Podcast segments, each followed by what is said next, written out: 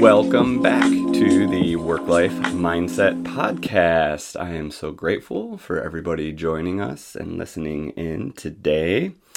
I am very excited and just kind of want to dive right in. Today is all about two reasons. Two reasons why we do everything. This was a beautiful lesson I was recently taught, and it just resonated with me so big. And I'm sharing it with my boys. I'm just trying to spread it out there. It's really kind of mind expanding. Two reasons why we do anything, and they are fear and love. The two reasons we do anything in our life is out of fear or it's out of love, right? The two reasons we do anything. If it feels good, if you are doing something and it feels good, it's out of love. Doing something and you feel bad, then it's out of fear. And what is feeling good? What is feeling bad? Well, let's break it down a little bit. If you're doing something out of love, you're going to have that feeling of joy, the feeling of excitement. You're going to have peace. You're going to have calm. You're going to be connected with others. I think we all know what love feels like, or at least what feeling good feels like. And it's very important, and I think this is a huge part of emotional awareness to realize that if you are feeling good, you're doing something out of love. And then conversely, if you're doing something and it feels bad, you need to realize that you're doing that out of fear. There is some fear associated with that. So if you're feeling stressed, if you're feeling anxious, if you have anxiety, if you're sad or you're dealing with depression, if you're angry, if you're lonely, or if you just have this general resistance to other people, then you are actually doing something out of fear.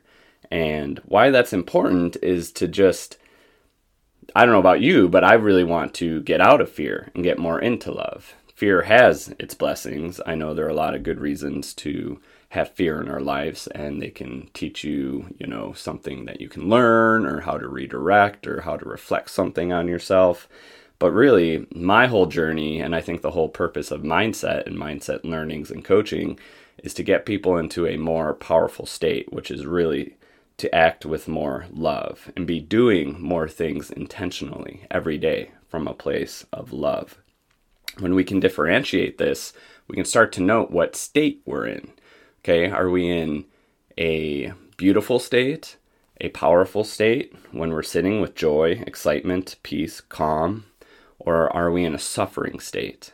Or maybe a primal state where we're sitting with stress, anxiety, overwhelm, anger, loneliness?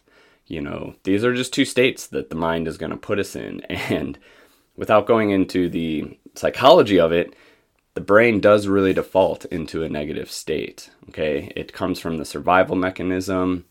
Um, the amygdala is the fear center of our brain. Our brains are really evolved to do just one thing, and that is keep us alive. And thousands of years ago, that meant looking out for that tiger in the bush that was going to come and eat us, right? So the brain is hyper aware of looking for problems to solve them. And when there are no problems, it's going to make problems. And in that process of making problems or trying to solve problems, that's fear. That is why we all spend so much time with stress, anxiety, and overwhelm. And to address this, I believe all one needs to do is start to connect with a more beautiful state and really start finding and discovering the things we do every day that bring us love, that actions we can take that are going to put us in a state of joy, excitement, peace, and calm. And this is key to emotional intelligence. It kind of starts with just noting what am I feeling right now? What am I thinking? What are these thoughts going in my head?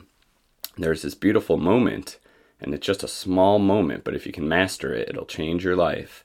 But the moment between when a thought pops in your head and you react or rather you respond.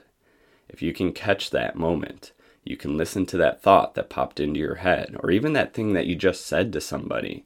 You take note of that and just stop yourself and, like, is that thought serving me? Is that thought coming from a place of fear or is it coming from a place of love? And more times than not, we skip that step, particularly with fearful thoughts, because the brain just moves, moves, moves, almost autopilot. It jumps right to the fear. So that's why we spend so much time in this suffering state. And it can be a scale, it can be low level suffering. Um, I feel like I've spent a lot of my life in low level suffering. Nothing horrible was going wrong, but I dealt with a lot of stress and anxiety and some mild depression.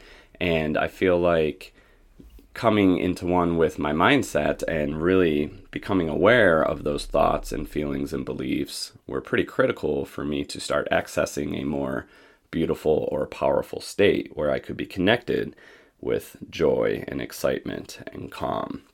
And it really works. It really just starts with being the observer of your thoughts and listening and knowing what's going on in your brain. And when you are in suffer- suffering or you're dealing with a lot of stress, anxiety, you're having these hard moments, um, a couple questions I ask myself just to kind of get myself out of there. This is kind of the magic formula. I first ask, why do I feel this way? And sometimes I go right to the journal and I write down, why am I feeling this way? And then what am I focusing on or fearing? What has put me in this state? And then what is the opposite of this fear or focus? We're just going to flip it around. And then what empowering questions do I need to focus on to reinforce the opposite? And that's going to help us shift our brains to the opposite of that fear, which is love. Because again, there are only two reasons why we do anything. There's two reasons for every action and every thought we have, and it's out of fear or it's out of love. So let's get a little bit more aware and learn what state are we taking action from? Are we taking it from a suffering state or a primal state? Because it's fight or flight and it's the caveman looking for the tiger in the bush? Or are we taking action from a beautiful or a powerful state where we're connected with excitement and love and peace and calm? I don't know about you, but I really want to be taking action from a place of love. So that's what I have for you today. Two reasons we do everything fear or love. If you find yourself in suffering, four questions to ask Why do I feel this way? What am I focusing on or fearing? What is the opposite of this fear or focus? What empowering questions do I need to focus on to reinforce the opposite? So that's what I have for you today. Thank you so much for joining me. I hope you guys are getting some helpful tools out of these podcasts. I will be back later this week with another one.